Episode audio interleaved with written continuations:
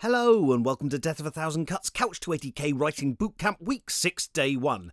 My name's Tim Clare, a capering, solicitous golem to your increasingly hollow-eyed Frodo. And this week, appropriately enough, we're looking at metaphors, similes, figurative language, vivid imagery and gnarly semantics. We're going to bring together skills from the past 5 weeks and help you decide when to go rich and rococo, when to go bold and simple, and how to flow easily between the two.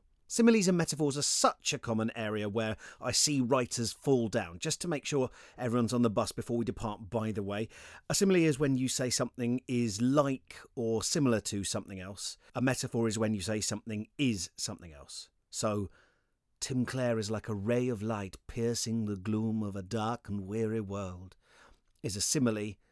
Tim Clare is a ray of light piercing the gloom of a dark and weary world is a metaphor. Or is it? No, it is. Here's one people sometimes aren't sure about. He looked at me as if I had just wrestled a child to the ground and guffed on its head. As if is a simile. Not that you need to be able to define these things to tell stories. No one is going to make you identify metaphors and similes in a lineup. Well, I suppose they might in a somewhat bizarre set of circumstances, but it's unlikely. I just want to make sure you understand what I'm talking about and that no one feels lost or left behind or silly or embarrassed. It's totally fine. These things are just bits of jargon that you can learn or not learn.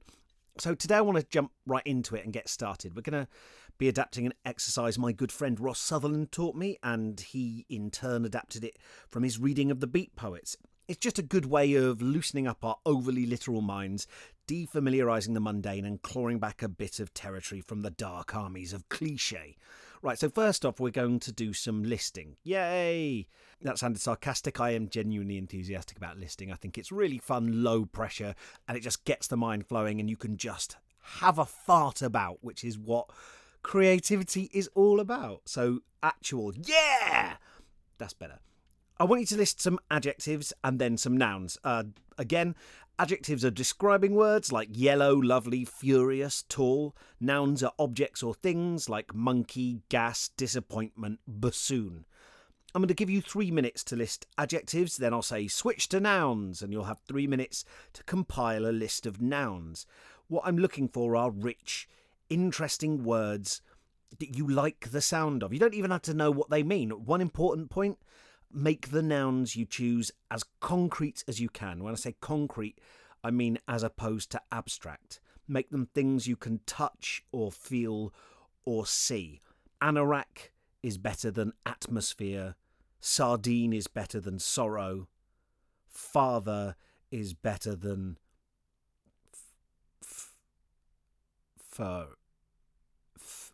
forlorn. Who knows? Does that make sense? The adjectives can be whatever you like. So that's 3 minutes listing describing words. Then I'll say change to nouns and 3 minutes listing good, specific, crunchy nouns. Then I'll tell you after you've done that what the final part of the task is. All right? Ready? Go.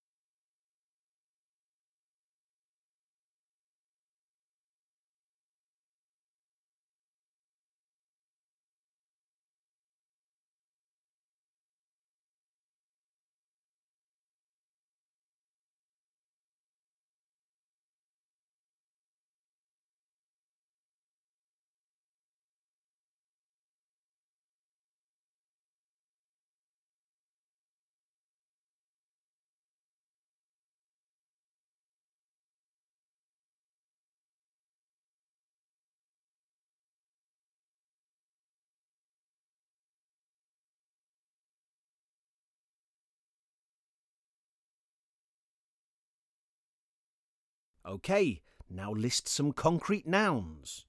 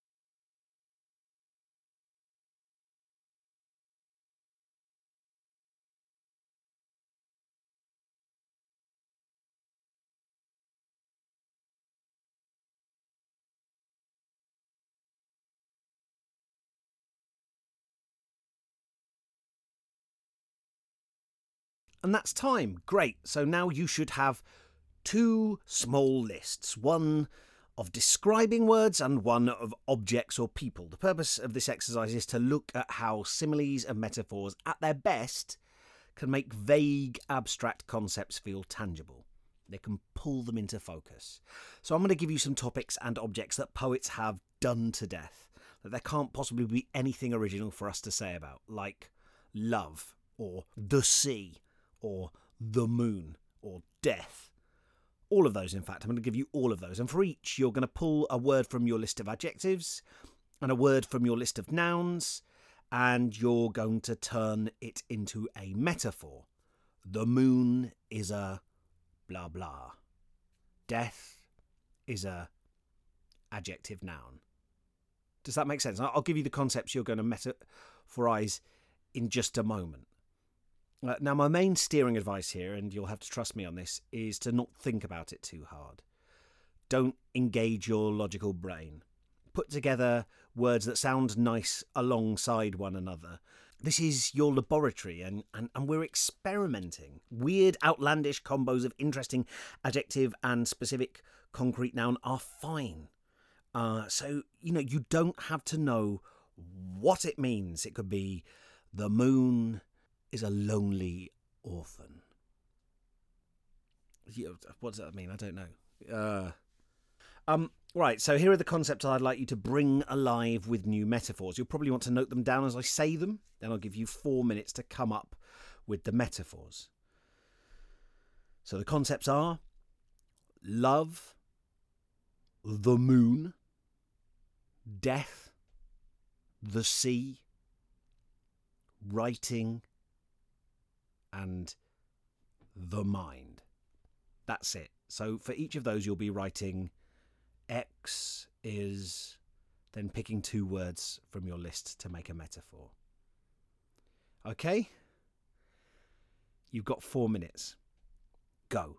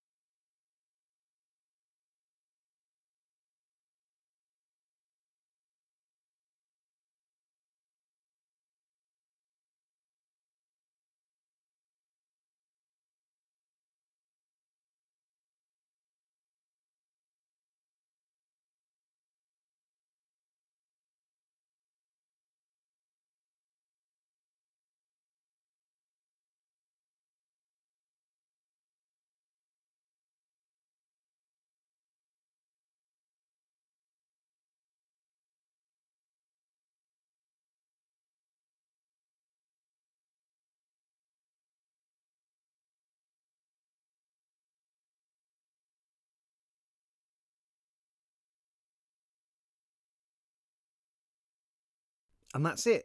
We're done. How was it? When I do this in workshops, there's often some uncomfortable squirming as participants worry about looking pretentious. This exercise certainly throws up some grand-sounding lines. You're taking a run at the big subjects, and it's hard to not sound a little fraudulent. But of course, we're just pissing around. And it turns out pissing around often throws up results that sound like daring, meaningful art. Shh, don't tell anyone. It's allowed to be fun. And sometimes the best stuff was the stuff that was the most fun to write. Do you like any of your images that you've written? Do any of them get your mind working to try and explain the image? Did you find yourself making new connections between the metaphor and the concept? Could you use one of these lines as the opening sentence of a 10-minute free write sometime? What sort of character would see the thing in that way? Thanks for trusting me on this one. I hope it's cracked open your head just a little bit with regards to how you approach similes and metaphors. We've a lot more to talk about, and I'm very excited. I'll see you tomorrow.